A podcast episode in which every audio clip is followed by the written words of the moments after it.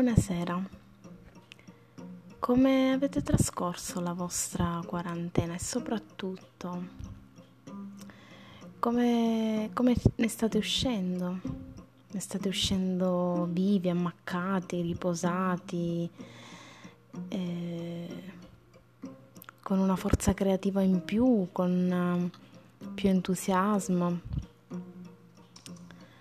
Beh, io la mia quarantena l'ho passata in casa, come tanti, l'ho passata riscoprendo un po' la mia necessità di creare sempre, e devo dire che adesso mi sta anche un po' mancando, nel senso che è bellissimo tornare alla vita precedente, ma non dobbiamo mai dimenticarci di quelle riflessioni che ci siamo trovati a fare durante questi mesi.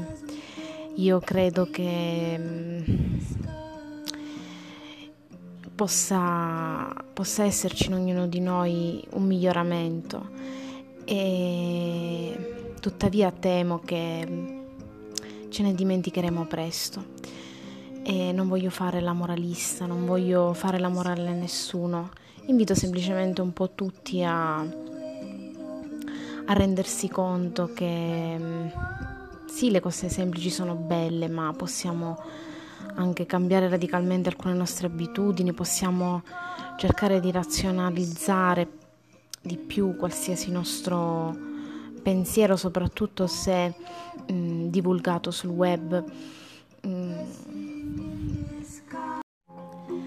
Ma crescita personale a parte, volevo proporvi un'interrogativa, ovvero se volete potete raccontarmi un po' quali sono stati più che altro gli effetti indesiderati post quarantena, ovvero come vi siete ritrovati, cioè vi siete ritrovati un po' più folli. Ditemi, raccontatemi.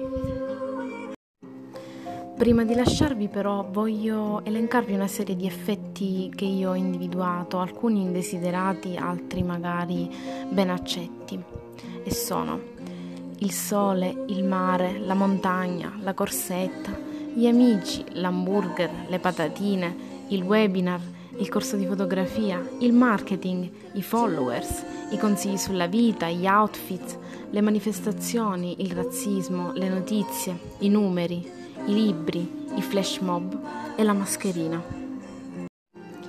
Quello che invece mi aspetto?